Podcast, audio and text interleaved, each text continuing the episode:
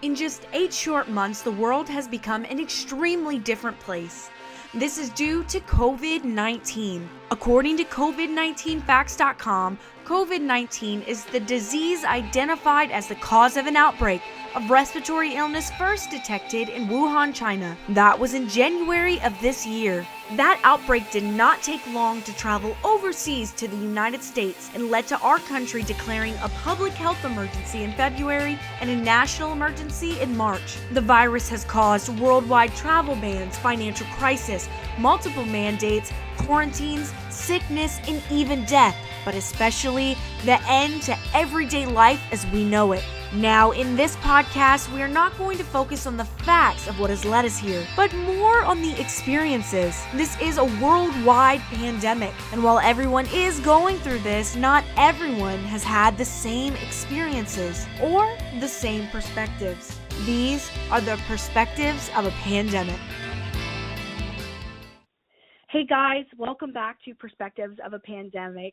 Today I am sitting down, well, more of sitting down on my phone. I'm having a phone interview with Christina Kim. She is actually a nurse practitioner at a big hospital in Boston, Massachusetts. So that's a great thing about technology, especially in this day and age, that we're able to have these type of interviews um, virtually and over the phone. Uh, Christina, can you tell me a little bit about what you do as a nurse practitioner? Sure. So right now, my job, um, I work right now in oncology. So I work with cancer patients right now in the outpatient setting.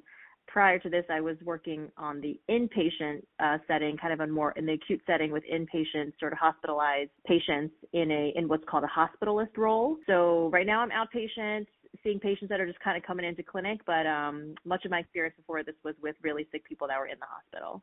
Right now, we are in, you know, this huge worldwide pandemic.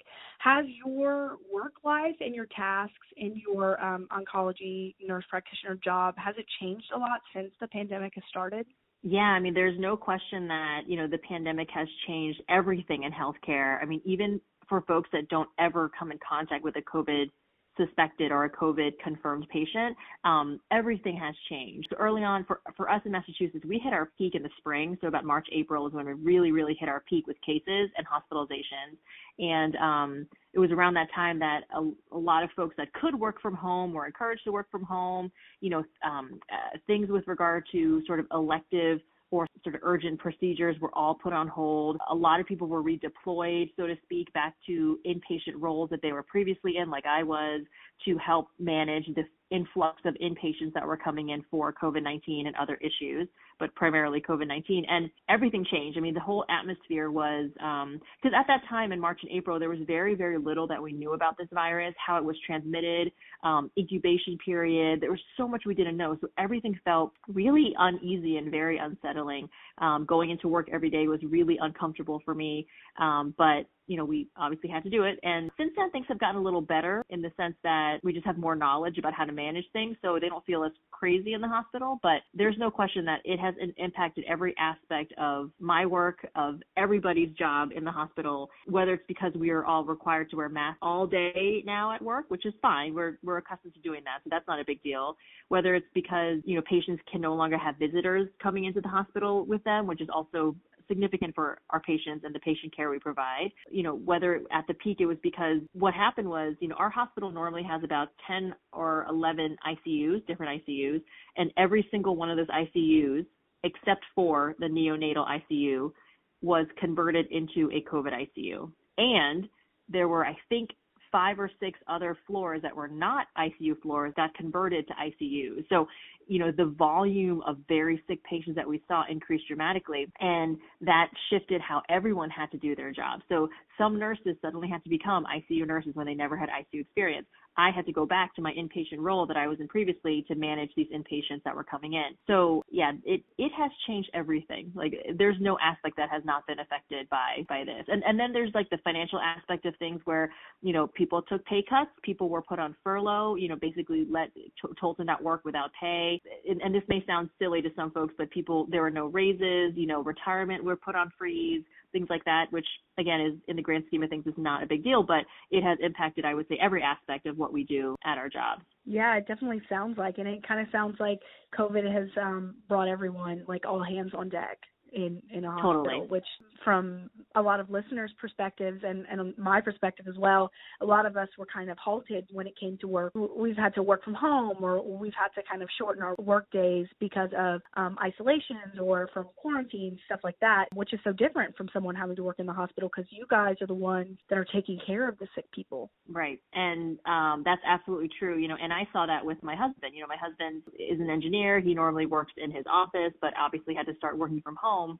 and um it was different. You know meetings were canceled for him. He you know didn't have work travel anymore. So in some ways he still had work but it wasn't nearly the volume you know for me and for my fellow healthcare folks. Our work was dramatically increasing and the burden of the work and the stress of the work was very much increasing. So you're absolutely right. I think it's the um the experience of somebody in healthcare during this pandemic is just different. It is just a different perspective and experience than folks that are not in this field. So has it affected the the way that you take precautions at home as well? Considering you work in a hospital, you may be around people that have uh, you know been affected. I know you have a husband. I know you have children. Like has has that affected mm-hmm. um, anything like that? Oh yeah, for sure. Uh, I mean, again, early on in the pandemic when we really didn't know a lot, you know, what all of us were doing was coming home and literally like stripping down like in the garage you know stripping down and then just go shower right away you know and then basically throw those clothes into like a garbage bag and just do the best do your best not to cross contaminate anything. And yeah terrifying to think like what am i bringing home to my family you know my two little kids my husband?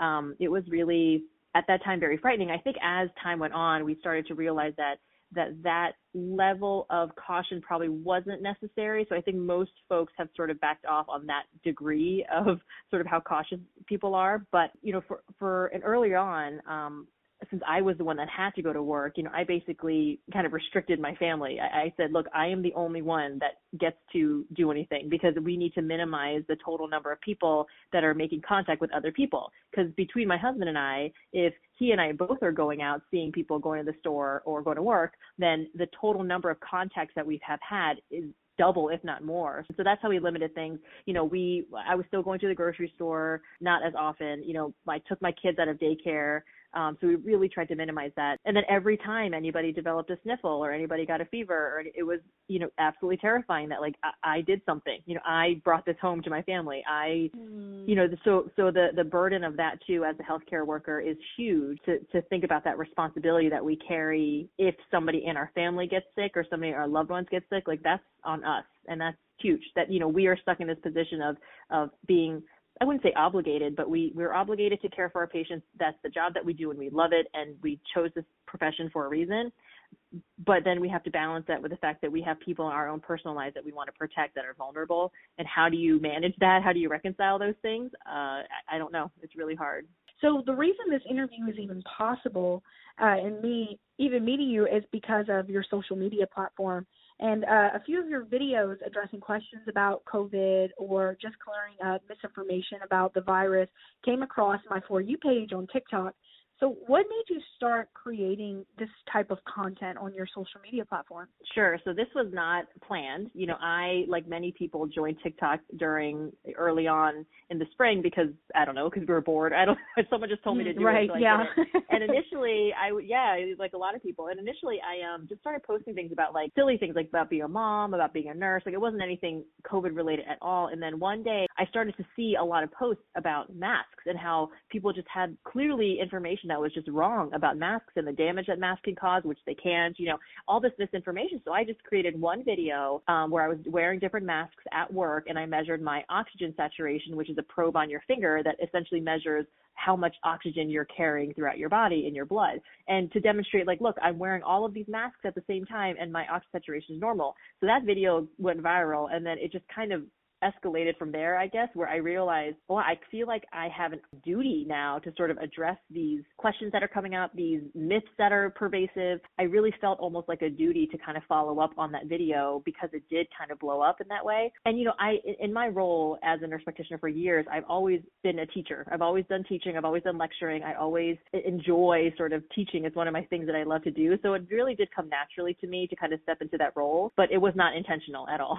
Yeah, and I mean you've I mean you built up quite a quite a following on uh, both your Instagram and your TikTok. I guess yeah. in a short amount of time. I mean if it started in in the spring. So I, I know that your Instagram bio says you're combating misinformation. Do you feel like that's pretty much what you're doing when when you're making all of this COVID related content or like when you see a video. Is that's pretty much like your goal with all this? I i would say that combating misinformation has become sort of my uh, goal in creating these con- this content yes because it, it, there is so much pervasive misinformation out there. And i think a misconception that folks have is oh well you just want to be right. And i've i've had a lot of people say that to me. You just want to be right and you just want to think you know more than everybody. And you know, my response to that is, is no, I, I have no, this is not an ego thing for me. This is simply about misinformation about a deadly global pandemic that, you know, misinformation that's being spread, is it's actually dangerous. This isn't just about me proving my point that I'm right and someone else is wrong.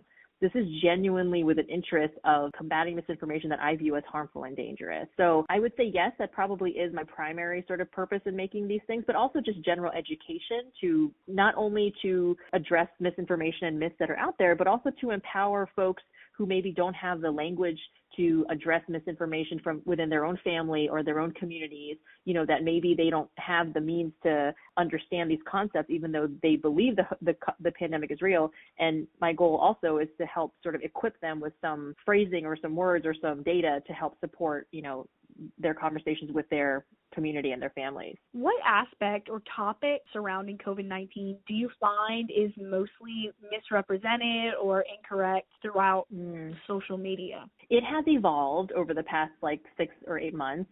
I think a lot of the stuff at the start was about um, masks and misinformation about masks, what the purpose is, how effective they are, and also the potential harm they could cause supposedly. So that was a big thing then.